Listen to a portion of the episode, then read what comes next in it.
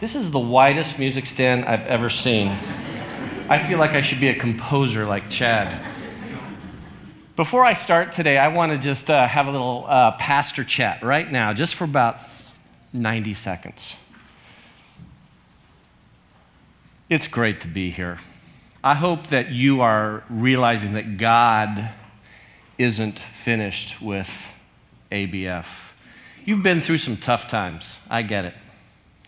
But you know what? I believe if every one of us had a story to share, we'd realize it's during those tough times that God met you in the valley of that experience. And every time a preacher comes up to preach, he is competing against the following things: what you're going to have for lunch after you leave, a family situation that's weighing heavy on your heart, a business situation that may not be going exactly as you've planned, and all the time the Holy Spirit's trying to say to you, time out. I've got something for you today if you just shut off all the other stuff. And if you've come today kind of distracted, maybe for just a moment, we can prepare our hearts. Now, this would be the time that Chad would hop up on the piano, play something melodious. But imagine he's doing that. But more importantly, imagine today that the Holy Spirit is in this place, and he wants to speak to you right now. I'm just the messenger. Today, you may want to shoot the messenger because of the message.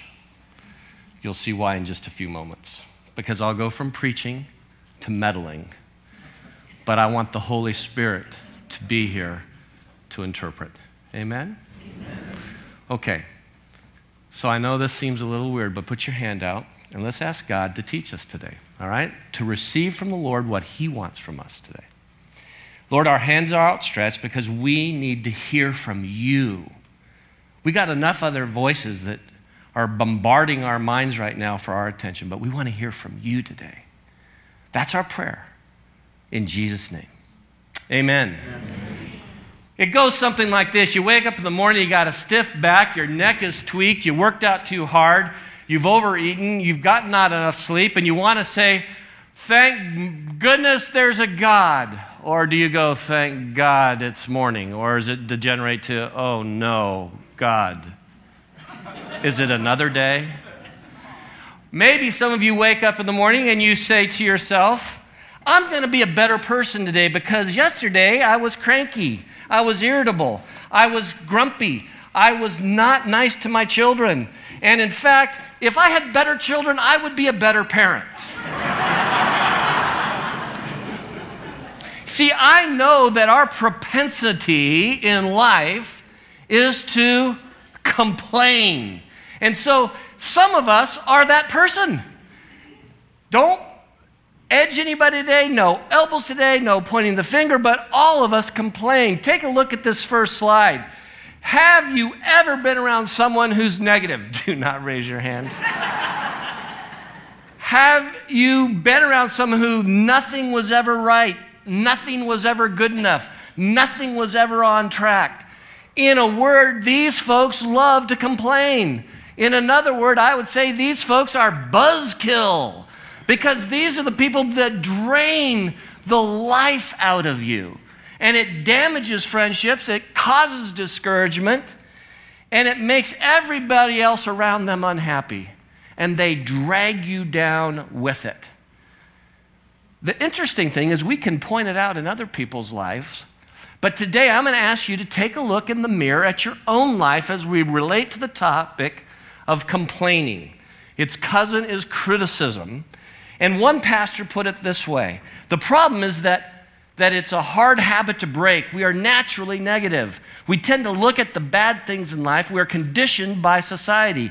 Bad news makes the headlines. We are bombarded continuously with what's wrong with everything. By our own nature and by our own condition, we tend to develop the habit of complaining. And so I have a proposition for you. What does God's word say about complaining? We're in the part two of a three-part series called Getting a Grip. Last week we got a grip on failure. This week we're getting a grip on complaining, and next week we're going to get a, a grip on our priorities. For those of you who are wondering if I'm ever going to really teach the word, that's just a little joke. Work with me here.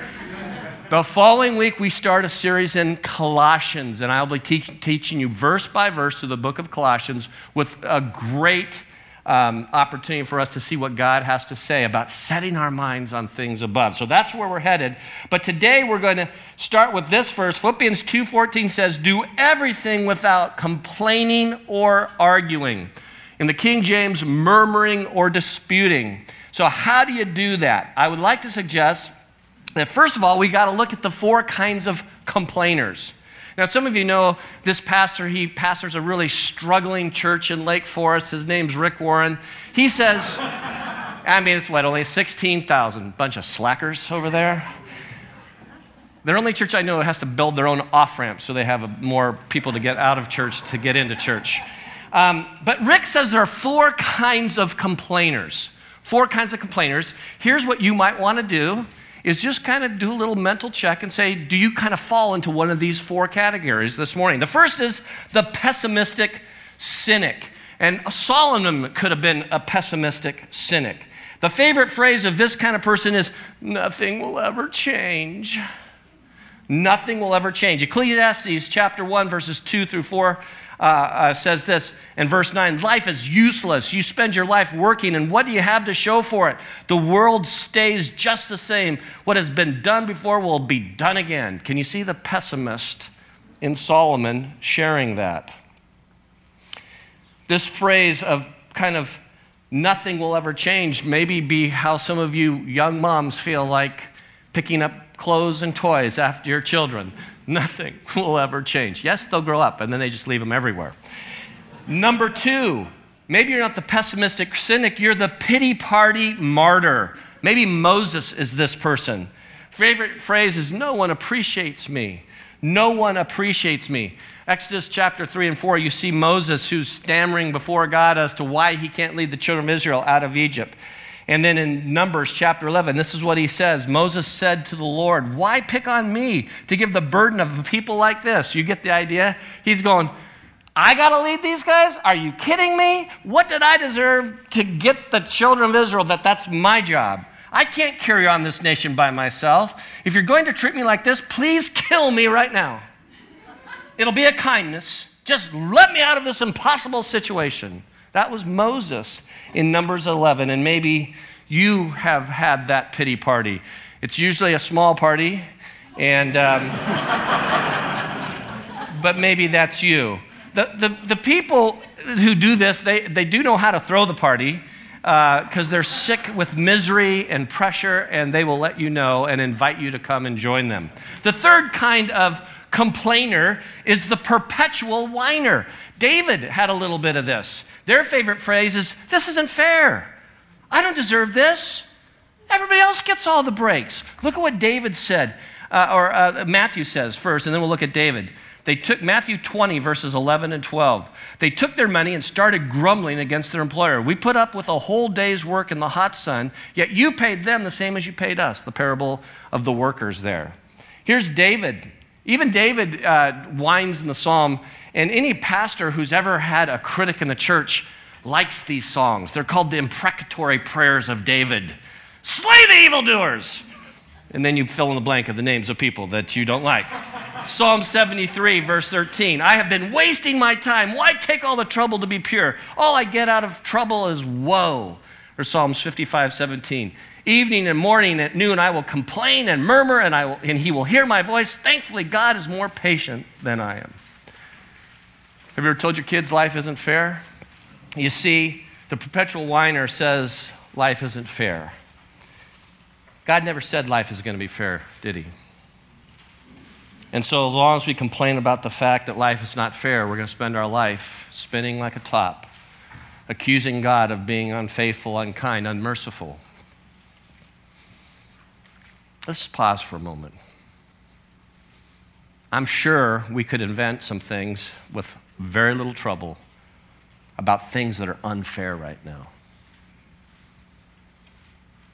And maybe it's in your, in your business. Maybe it's here in the church. You'd say, God, what were you planning? We thought we had a pastor coming. He would have been here in, in a couple of weeks. It's been two years, Lord. What are you doing? You see, when we get underneath the surface of complaining, we're going to see that there's a direct connection between your spirit and your attitude and your heart's response to God. Here, I'll give you another one. How about Roland? The guy serves the Lord faithfully all of his life. He comes here and does a, a wom- I'm just a unbelievable job here as your interim, and then gets a brain tumor. Lord, what are you doing there? Some of you stayed faithfully married to a spouse, yet they cheated on you. They left you. They abused you. They discarded you. And ultimately, they broke your heart. Life isn't fair. God doesn't gra- grade on, is it fair? But he grades on, are you faithful? Life isn't fair, but God is faithful. Well, the fourth critic, or the fourth complainer, is the perfectionistic critic. And I didn't pick a Bible character, I just picked us today. How about Christians? Has anybody been a perfectionistic critic? I'm gonna let you all vote on this. Anybody ever done that?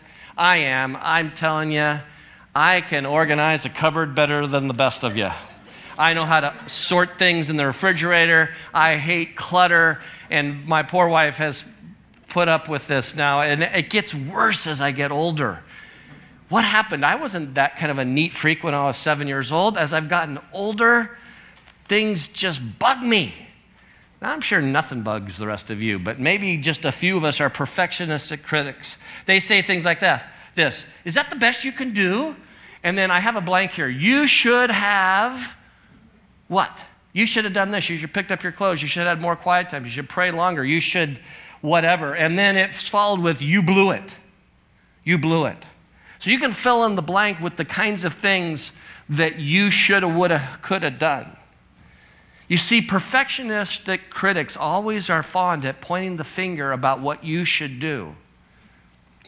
And their opinion becomes your moral obligation. Think about that. They want you to do this. And I'm always glad because usually somebody wants me to do something. When you're the pastor, pastor, we really got to work on this. Really? Is it a we or is it I should put it on my to-do list? You know, I just want to clarify here. And one of the things that I love about ministry is that the body of Christ, we get to do the ministry, not just me. Now, I love ministry and I love meeting with people. I love hearing your stories. I even can tolerate about this much complaining. But here's what I do know. God is using you to make a difference in this community. And if we're perfectionistic critics, we just kind of torpedo what God wants to do. Now, granted, the critic, the perfectionistic critic, assumes that he's right. In fact, think about the last time you complained. I'm going to complain. I know I'm dead wrong, but I'm going to complain anyway.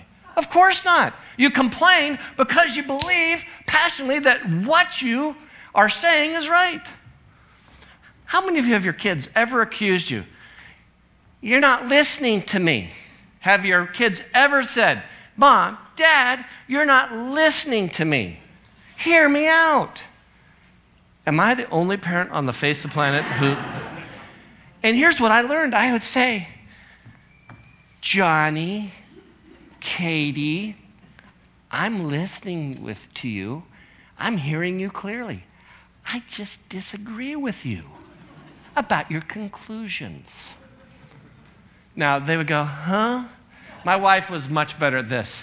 When someone would just snap at her and be mean-spirited in our home, she would just sweetly look at them and say, could you rephrase that for me? It works. She's so good at that. A soft answer turns away wrath. So look at the four. Are you the pessimistic cynic, the pity party martyr, the perpetual whiner, or the perfectionistic critic? It's your choice. Now, the bottom line is the critical spirit is often, this guy, is rooted in perfectionism. You see, we got to control everything. And when we can't, we oftentimes become judgmental. So if you're, the reason I'm camping on this one is it takes one to know one. If I had to pick the four, this is the one I tend to be. Here's a quote. We tend to judge others by their actions, and we judge ourselves by our good intentions. We judge others by their actions, but we're going to judge ourselves by our good intentions. And so we blame and we accuse. Where was the first accusation and blame in the Bible? It's in Genesis. It's pretty early on. Who does it? Adam, think about what he does. Talk about throwing your wife under the bus. What does he do? He goes, the woman you gave me, God. Now, ladies, I would not take that sitting down. I would have taken that apple and I would have thrown it at him right there. Here, here's one right in your nose. He just totally throws her on the bus. He blames her for his choices. We see in Proverbs, by the way, ladies, why is it you kind of get it right in the, you know, between the eyes. Proverbs twenty-seven fifteen, a constant dripping on a day of steady rain and a contentious woman are alike. A nagging wife is like a water going drip, drip, drip, drip on a rainy day. Now, let's just make it fair here, ladies. I'm pretty sure if a woman was writing that verse, it would have been a man example. But here, Solomon wrote it. Here's what he says. In Proverbs twenty-one nineteen, it's a better to live in a desert land than with a contentious and vexing woman. Better live out in the desert than with a nagging and complaining wife. Well, I'm pretty sure that this applies to all of us. He's illustrating it with a contentious marriage. But nothing will destroy a home more than bickering and fighting and complaining and picking on one another. And And the bottom line is your kids see it all, don't they? They see, dads, when you are short and abrupt and not patient with your wife. Now, I know all of us believe we are married to God's best for us and that you got the best wife, guys. Unfortunately, the best has already been taken.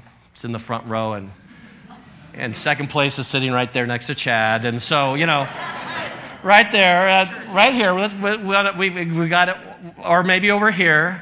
See, we always believe in our heads that God has brought us the best until the best disappoints us. And people will disappoint you. So, my question this morning is, what causes us to complain? What's causing this? Let me just give you a theological viewpoint of complaining. Number one, complaining is a form of rebellion in the Bible. You cannot explain it away like this. It's just, that's the way I am. No, complaining and grumbling isn't just a bad habit. I think the slide's going to say it's a sin. It's a sin. Complaining and grumbling isn't just a bad habit. It's a sin.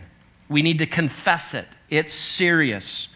Number two, complaining was the sin that kept who out of the promised land? The Israelites. It kept the Israelites out of the promised land. It destroyed them. Seven times in the scriptures in that section, it says they murmured and grumbled. One of the reasons why they didn't get to the promised land for forty years is because they were complainers. They were complainers. I won't go through Numbers fourteen and Exodus fifteen, but there are all kinds of scriptures that talk about complainers. The reason we're told over and over in the Bible not to complain is because in essence, complaining is rebellion against God. Check this phrase out. When I complain about my circumstances that are beyond my control, I'm really saying, if I were God, things would be so much different. If I were in charge of life, it would be so much better. Think about this. When we complain, ultimately we're saying, God is clueless. Doesn't he know how to get this right? If he knew how to get it right, I wouldn't be in this situation. Now, let me address an issue that's hard. What if you're complaining because somebody in authority over you is morally wrong? What if, let's go as far as they're doing something unethical, illegal, or immoral? How do you live under that? You see, in the situations we're talking about, I only complain when I am, I have the righteous indignation of the living God. See, we want to make our issues about, about them, but I bet you there's just a few Bible characters in life who served under unethical, immoral, unjust leaders. You think that might have happened anywhere along history's course? In fact, First Peter talks about it, right? You're going to suffer. In fact, all sixty-six books of the Bible talk about suffering. This is why I always like to go back to John ten ten. I have come that you might have life and might have it more abundantly. Do I have to do the suffering piece? Sometimes, I'll grant you this, your critique and your criticism and your complaint is even valid. But how you're going to process that is a big deal. I'm betting in our church there's a few opinions about things. I'm betting that some of you think some people in this church are completely clueless. I bet you right now that some of you, your hands are sweating and you're saying, oh no, please, please don't mention the leadership of the church. Now, who is the leadership of the church? We all are if we're believers. We have some elders. Let me show you how many leaders we have in this church. If you're an elder, raise your hand. Okay? If you're a deacon, raise your hand. If you're an elder's wife, raise your hand. If you're a deacon's wife, raise your hand. If you're a deaconess, raise your hand. If you're, if you're a deaconess's husband, raise your hand. If you're a, if you're if you've ever led a small group, raise your hand. If you've ever worked in our children's ministry, raise your hand. If you've been on the worship team, raise your hand. Now, I could have done it this way and just kept talking until I had everybody stand up. See, all of us have leadership capabilities in this church. All of us are leading in some capacity. And so when we complain about leadership, for instance, we're subtly saying, God's clueless. Why isn't he getting this right? Secondly, when we complain, we're actually doubting God. We're doubting him. Now, again, I am not suggesting that there aren't times where your concerns are legitimate. So how we process them is going to be very important. But when we complain and we backstab and we gossip and we murmur, we're doubting God. It's like I'm questioning his wisdom. God, do you really know what you're doing? We saw that in Genesis three four, right? Satan uses that. Yeah, you won't surely die. Just eat the apple. It's no big deal. Number two, I'm doubting God's care. God, do you really love me? Well, if you believe in Romans eight thirty-five, what can separate you from the love of God? Zippo. Nothing. Nothing can separate us from God's love and care. Well, then maybe I'm forgetting God's goodness. Maybe I'm focusing on what I don't have instead of what I do have. Would you ever think that a pastor would come into your church and go, wow, look at how many people are here today. This is awesome. Because you're looking in the past, some of you going, wow, I remember when we had two services or three services. We had a service over at the high school, and this place was booming. You know what I see when I see you? I see overcomers. I see survivors. I see people who are saying, I'm never giving up.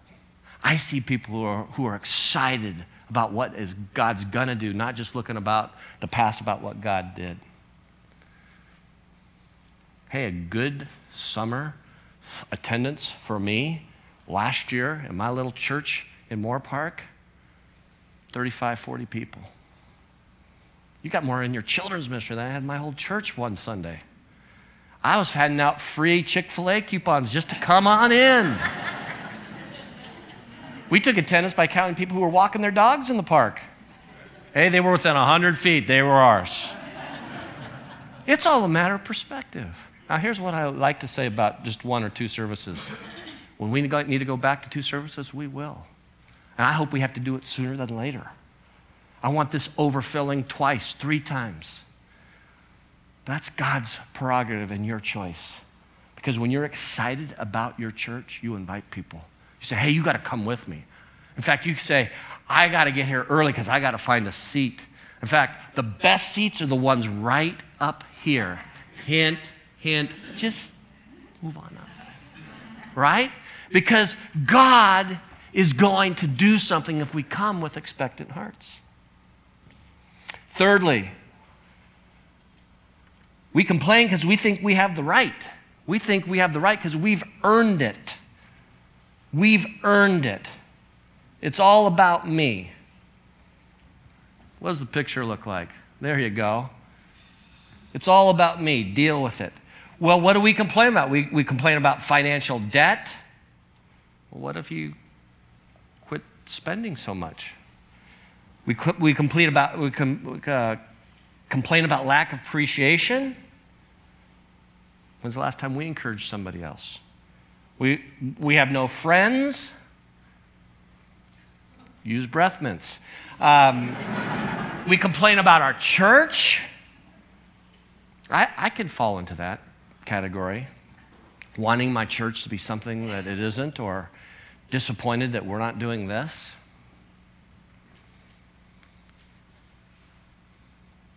Let me tell you a little fact. When things are going well in a church, the pastor takes all the credit. And when things are going poorly in a church, the elders get all the blame. And I realize I'm not an, I'm not clueless here, that I've walked into a situation where there's a little tension from time to time. Elders' wives, you got the toughest job on the face of the planet, because at times your husbands are the ones getting the arrows and the and the the criticisms. We are not, let me come down here. This sounds like I'm pontificating. I'm not. You know what?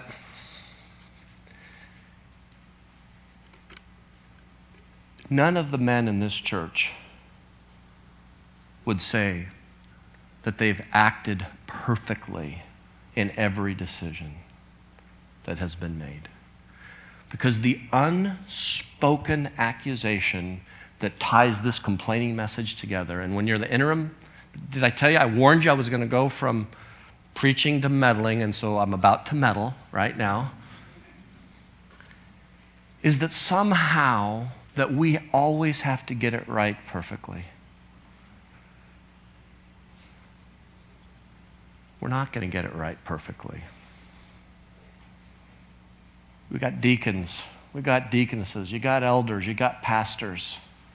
And all I'm saying is, friends, over the next few months, let's make a commitment, not just to get it right. Let me give you a little phrase. It's not enough to be right. You have to be redemptive. You've got to be redemptive. Each week at a staff, our staff meeting, I just give a little leadership phrase that's been helpful to me. I was in an elder board meeting this week where we were sharing, and I won't mention the guy's name, but it's not because I he would be embarrassed by it, but it's just illustrative of maybe a little glimpse of what it's like to be an elder here. He said, and I quote loosely, I didn't know that becoming an elder would cause me to lose my closest friends. Now, I am trying not to be buzzkill this morning, but I, I do know this. You've got men and women in leadership, in our deacons and deaconesses and elders and staff,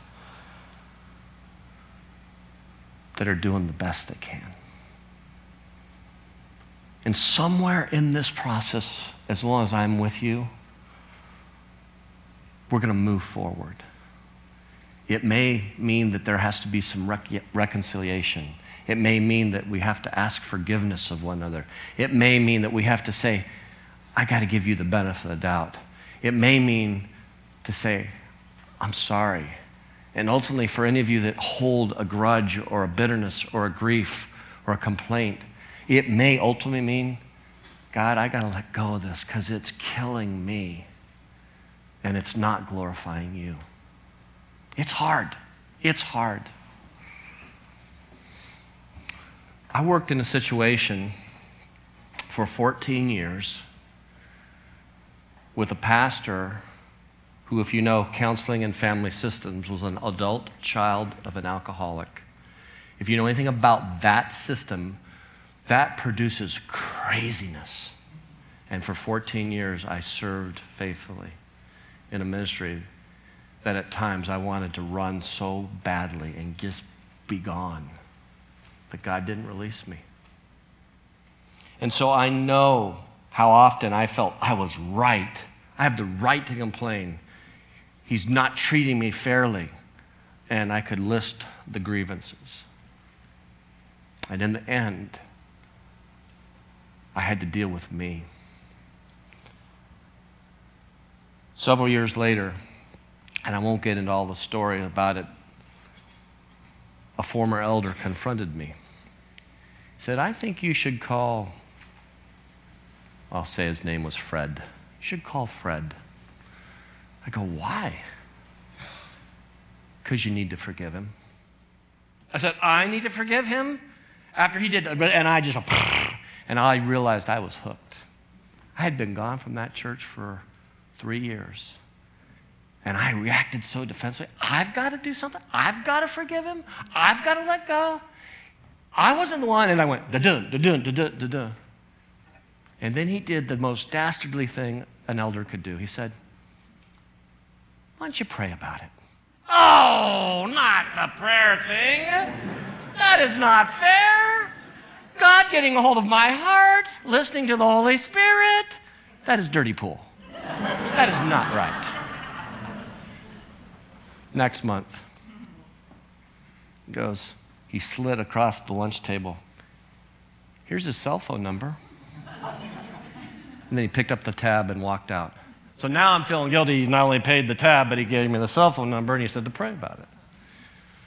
Next month, he goes, hey, aren't you speaking in Orlando in February? Doesn't Larry live in, in uh, or what name am I using? Fred. I, I'm trying not to use the guy's name, and so I'll just use a different name. Pick your enemy of choice. Adolf. Adolf. Doesn't Adolf live in Orlando?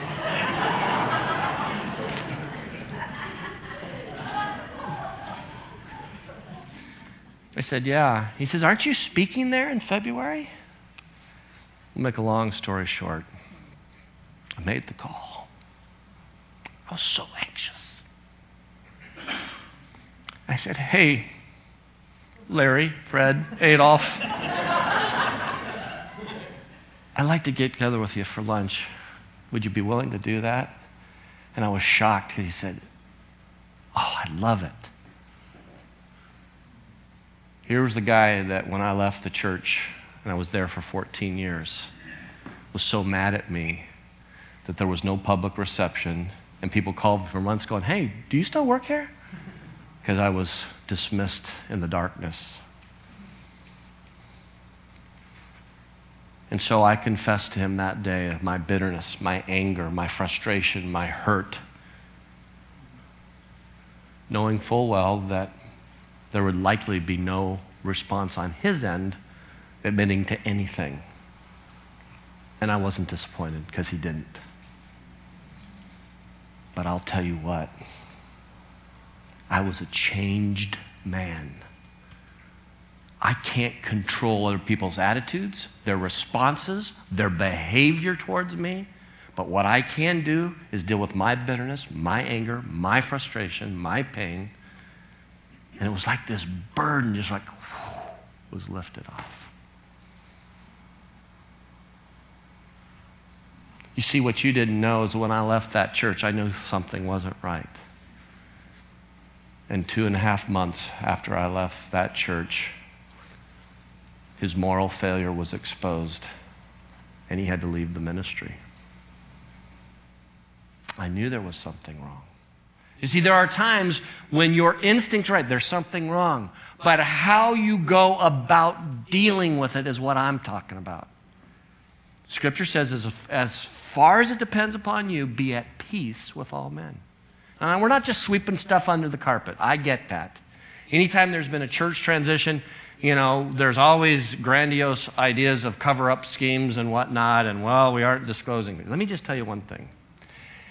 In churches that are going through leadership transitions, your leaders are always caught in this very difficult position of how much they share publicly about X Y Z situation, and it's always involving somebody. It's not just an event. And what they do for the protection of not only that person, but for the body about how much they share. And here's the no-win situation. If they share too much, they're just bad guys at you. You threw the kid under the bus. Why did you, why'd you do that? And if they don't share enough, you're covering it up. It's a no-win situation.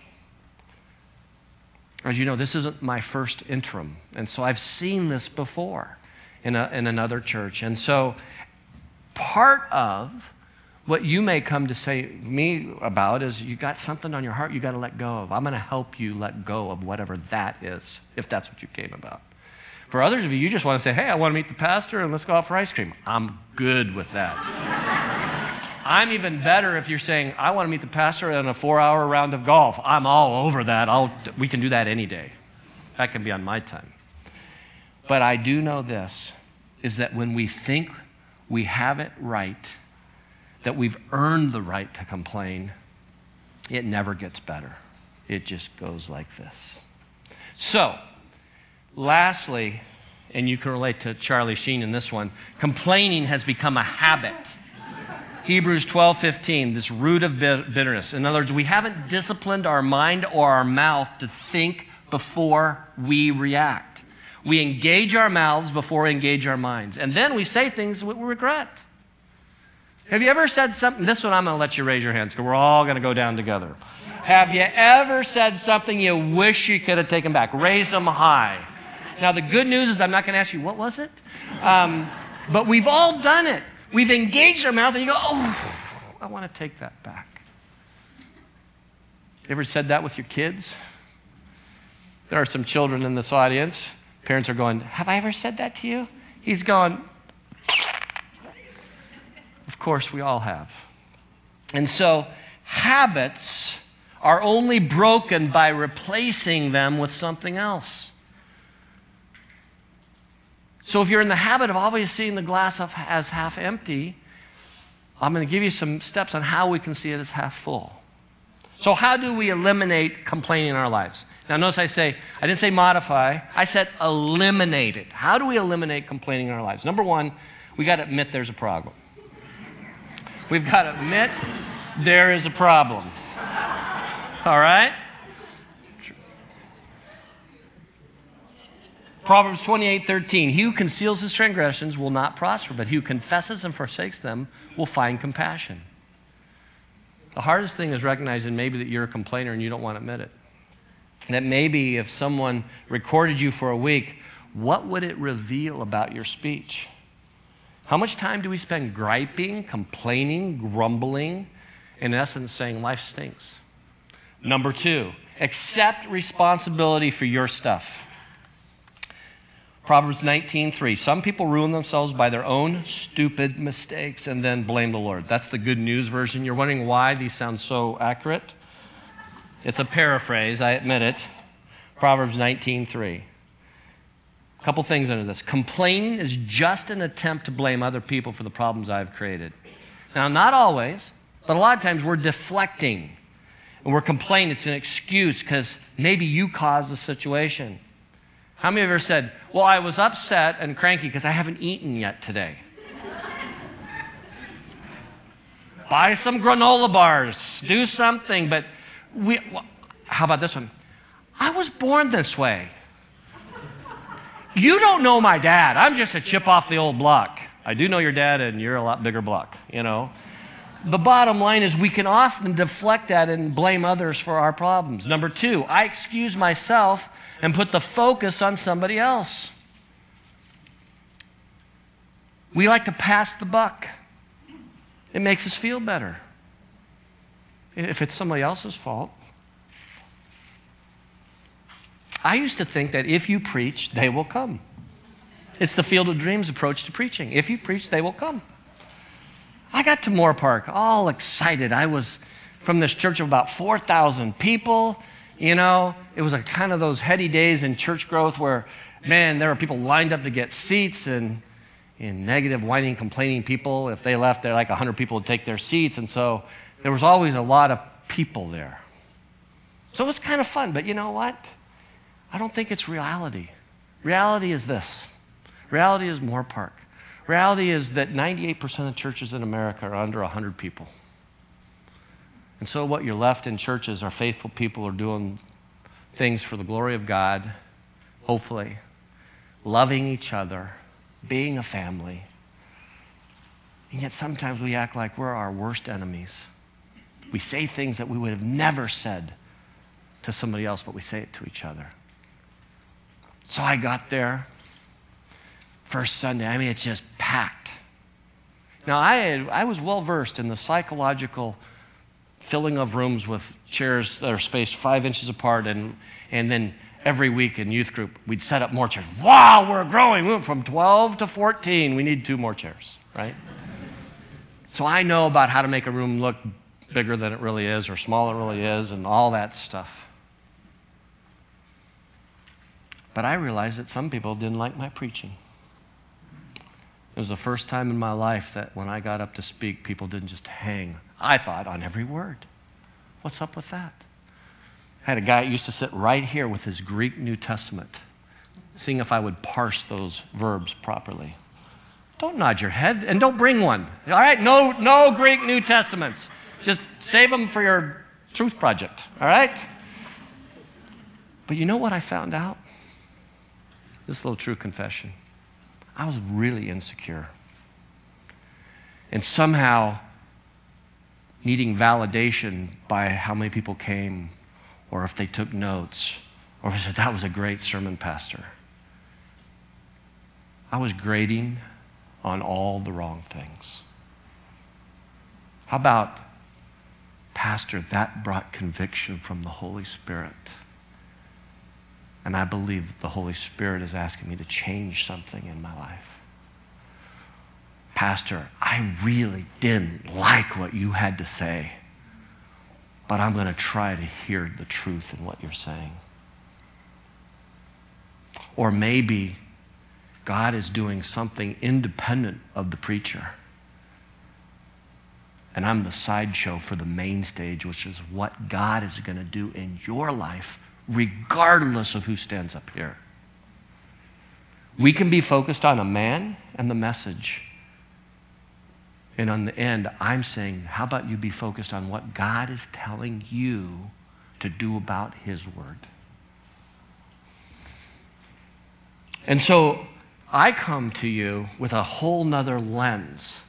I see you as God's potential warriors, ready to take on this city, not in a combative way, but in a way that says, we're not content to do church the way we've always done church. We want to make a difference for the kingdom and for eternity. Thirdly, or actually before I get to thirdly, one other point under accept responsibility for your stuff. The Bible says you're going to have to give an account for every idle word. And so Ephesians four twenty-nine says, let no unwholesome word proceed from your mouth, but only such as is good for edification according to the need of the moment. Thirdly, ask God for an attitude of gratitude. First Thessalonians five eighteen, in everything and all circumstances give thanks, for this is God's will for you in Christ Jesus. Give thanks for everything. You notice it says be thankful in everything, but it doesn't say for everything. I believe there are painful circumstances in our life that we have to be thankful in even though we're not thankful for. You have a stage four melanoma, it's hard to be thankful for that. It's hard to be thankful. When your daughter miscarries with your firstborn grandchild, we experience that. It's hard to be thankful when your dad or mom don't recognize you anymore because of their dementia. I get that. It's hard to be thankful for a kid who yells at you, flips you off, and storms out of your house in anger and says unconscionable things about you as a parent. It's hard. We're not saying that it's easy. But he says, be thankful in that. See, complaining is ultimately that sin of ungratefulness. There is so much more I could say. Romans eight, look at God's hand in those circumstances, because he does work all things together for good. Ultimately, Paul's my example, Philippians four eleven. I have learned to be content whatever the circumstance. The circumstances cannot control your happiness. Circumstances will always disappoint. I've got to learn to be joyful in spite of, not always because of.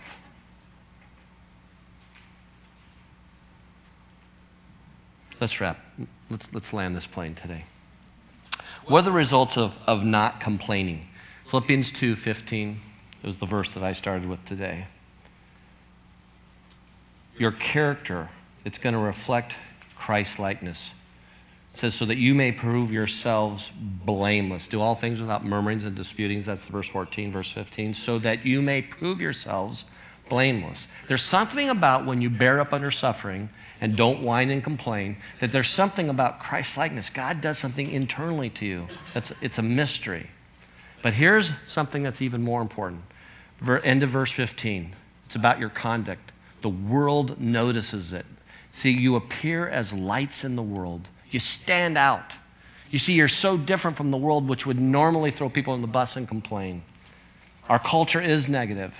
And so when you find someone who's generally positive, even though they've got plenty to worry about, complain about, whine about, the contrast is so unbelievably obvious. It's like a bright star, the passage says, in the middle of a dark night.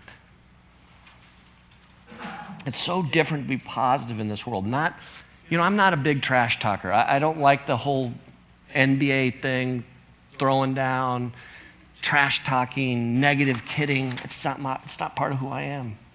And Paul says that Christians are to react differently to the circumstances in life. And when you do, you're a winsome witness that people just can't, hardly don't know what to do with. So let's talk about this as we wrap. If complaining stopped in your business, what would happen? If it stopped in your home and you made a pact for this week in your home, no complaining, no critical, no tearing each other down, what would happen? Kids, what would happen in your family if you stopped griping? And wouldn't it be great, wouldn't it be great if we had a church that had a reputation that we just don't complain? Doesn't mean that we're sweeping truth under the carpet. I understand the balance. But what we say is that we're going to seek harmony, unity, love, understanding. Here's what I know. People get beat up in the world all the time emotionally. Let's not let this place be the place where people get beat up. All right? Can we covenant together that if we have a concern, that we will speak the truth in love to one another? That number two, that we won't gather our troops together in mass armies of support of gossip to, to render a decision. And that in the end, if we believe the best and not the worst about each other, then ultimately, whatever the unjust situation that we're upset about, that we're dealing with, that ultimately we have to give it to the Lord. We have to give that to the Lord. Chad's going to come and we're going to worship. And as he comes, I just want to suggest this to us. I realize that I've been here a whopping two weeks, maybe three if you count the one day I was here in July. Here's what I know. I am going to do my best to help you become more like Jesus. Because in the end, I don't want you to become like me. I ultimately, ultimately, although I, I like it on a human level, I don't even care if you like me. But here's who I want you to love. I want you to love Jesus passionately. I want you at times when God moves you to get on your knees and don't care about anybody else in this room. And you confess. Or wouldn't it be great if I have the elders or deacons or deaconesses and they're up here ready to pray that it would become the pattern of our church, not the exception that you come for prayer. Not because it's some huge event, it's because it's the pattern of life that we do as the body because we care. It would be as comfortable for you to ask for prayer as it would for you to have dinner. And so today we're going to worship. Chad's going to bring us back to the throne. And I'm going to ask if, in fact, that this topic has been an issue for you, that you start owning your stuff today. Confess privately. You don't need to parade up here. You don't have to confess to me. I'm not Father Confessor. But I do want this. If it strikes home, then do something about it. If it doesn't apply to you, then you pray for the things that God is burdening your heart today. Amen. Lord, we thank you for this morning as we worship you together again right now in Jesus' name. Amen.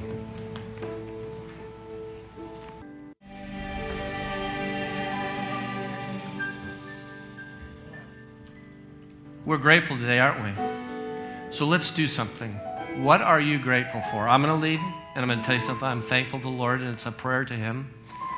I'm thankful that there are young people who are leading us in worship and that your church has a vision that they're not the church of tomorrow, they're the church of today. I'm thankful for that. What are you thankful for? Say it loud so we can hear it. What are you thanking God for today? Oh, man. We can get over that one pretty quick. Wow. I'll, I'll give you that twenty afterwards. Wow. Just the way we orchestrated. All right, what else are you thankful for? His faithfulness. What else? Our children. Erica. We're thankful for Erica. Yeah. How many instruments do you play? Because I've seen two so far this morning. What are you thankful for God for? You're thankful for our Awana program. Thank you, Casey. Where is he? Is he still here? Because you know what? Yeah, I bet he is. What else? Family. Family. Awesome. What are you thankful for? For mature men in this congregation. Yeah. His grace. Amen. Lord, we're thankful. We started with our hands outstretched, so put them out again, friends. We're thankful now, not only for what we've received, but for the blessings now as we go and we give with outstretched hands to a world who is far from God, who is needy, for a world that is irreligious and unconvinced. But Lord, we know that as we reach out in love and compassion and grace and forgiveness, that you can make a difference this week in our world. And all God's people said, amen. God bless you.